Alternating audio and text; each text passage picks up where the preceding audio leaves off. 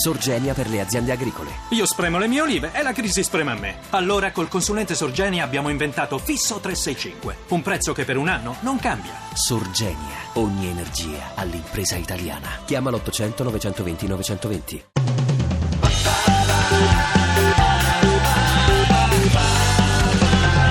radio2pod.rai.it Pezzi da 90. Oh, signora Crescenzi, questa sì che è una sorpresa. Permette un'intervista? Mi fa tanto piacere che vi ricordate di me a distanza di tanti e tanti anni.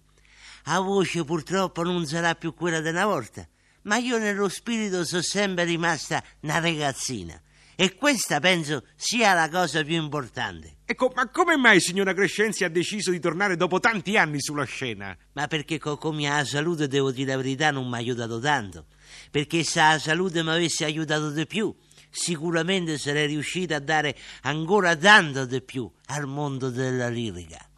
Una delle mie ultime esibizioni fu a Tosca nel 1934, che fu un tribolo per me, perché mi facevano male le ossa, non riuscivo a piegare le gambe, non riuscivo a muovere le dita delle mani.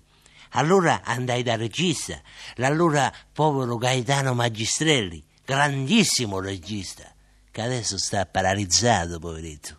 E gli dissi, Gaetano, io non ce la faccio a entrare in scena, mi sento tanto male. Lui allora mi diede due schiaffi in faccia e mi disse, anche Mortis recita. Io allora entrai e recitai. Ma di quella sua fantastica Carmen che ricordi ha? Ecco, fu proprio durante la Carmen, un anno dopo che dovetti sospendere l'attività. Ricordo che fu proprio Toscanini. Il giorno dell'ultima rappresentazione a dirmi, Adelaide, perché non te vai a fare una lastra? Perché io soffrivo tanto. E infatti dalle lastre venne fuori che io avevo una forma d'artrosi cervicale seria. Poi, due anni dopo, mentre recitavo a Durandò qua a Gallas, cadi dai scale e mi sono rotto il femore. E così sono dovuta stare ferma per quasi due anni. Ecco, ma ricorda qualche episodio significativo con la Callas? Ricordo che fu proprio qua a Gallas che mandai a fare analisi, perché eravamo due ipertese. E da analisi venne fuori che io avevo la pressione alta.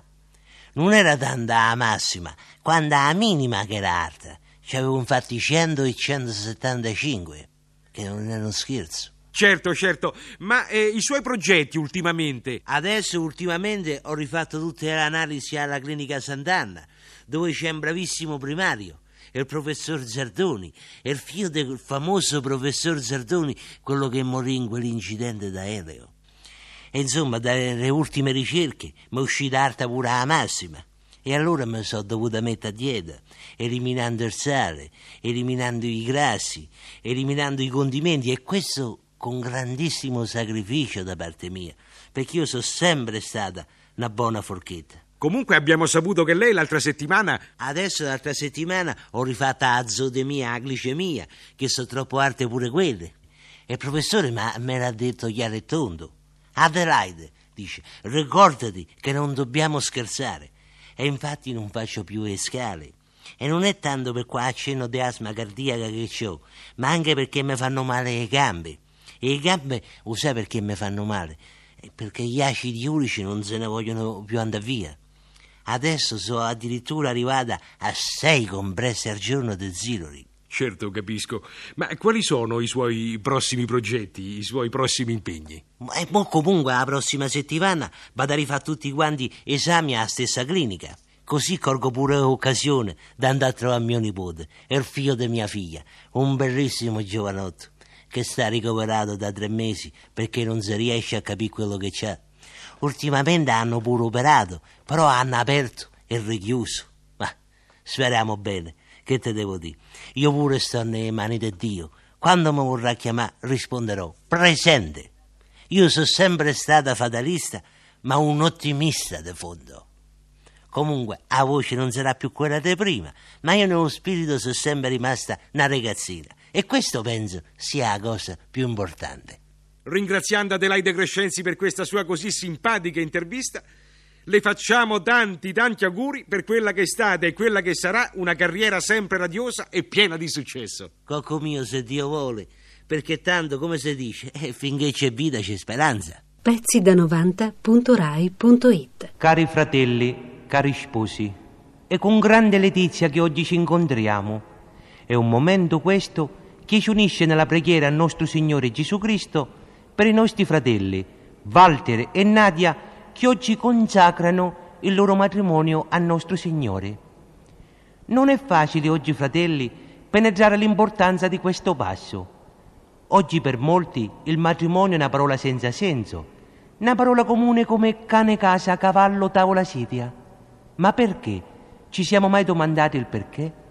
La risposta, cari fratelli, è chiara, semplice, limpida, tersa come l'acqua.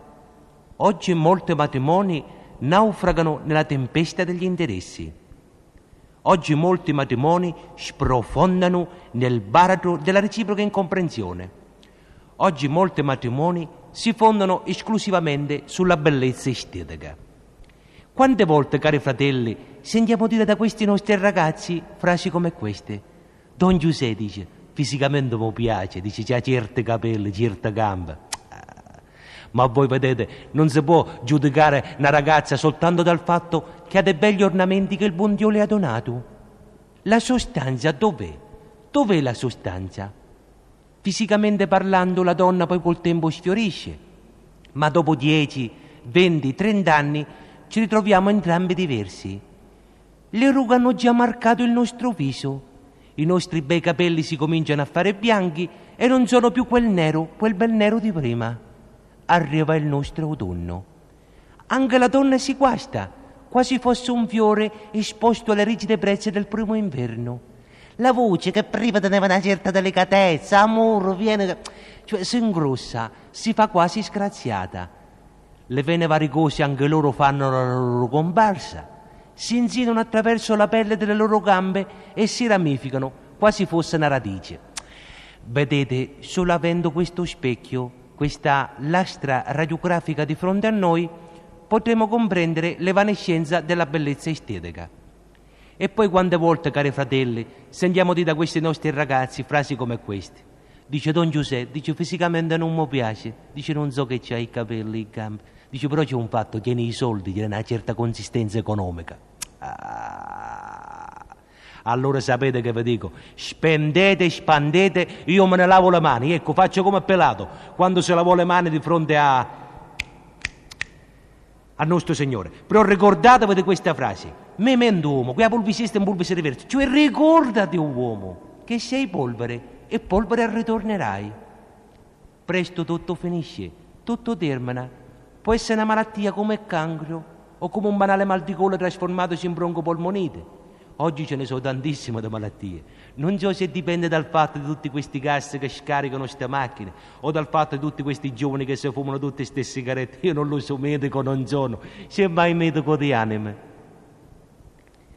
Fratelli, sposi, Walter, Nadia, noi qui sulla terra siamo dei debitori. Cioè chi è il debitore? Il debitore è colui che ha preso cose in prestito e si sa che queste cose prima o poi devono essere restituite. A un certo punto è come se io mi presentassi in casa degli sposi, entrassi dentro, eh, entrando mi frega, i posate, i portacenere, i piatti, i frigoriferi, cose, quelle direbbero Don Giuseppe un mascalzone, ma avrebbero perfettamente ragione. Io stesso mi costituirei al primo distretto di polizia, ma non è quello il problema, non è quello. Fratelli, sposi, Walter Nadia, non voglio annoiarvi oltre il limite che concesso a un semplice amministratore di sacramenti. Prendo congedo da voi ricordandovi di amarvi per sempre nei momenti più difficili della vostra coesistenza. Difficoltà di unione si superano, difficoltà di dialogo si scavalcano, difficoltà coi figli e vabbè, qualche scapaccione ben energico, qualche cinghiata non fa male. Anzi, ricordatevi, se rimane il segno, vostro figlio del vostro nome non sarà più indegno. E se sul visetto ci avrà impresse le cinque dita, il diavoletto non lo farà più per tutta la vita. Dette queste ultime parole, cari sposi, io vi faccio tante, tante felicitazioni e tanti, tanti auguri per una vita felice e serena. Auguri ancora, sposi, auguri. Pezzi da 90. Ti piace Radio 2? Seguici su Twitter e Facebook.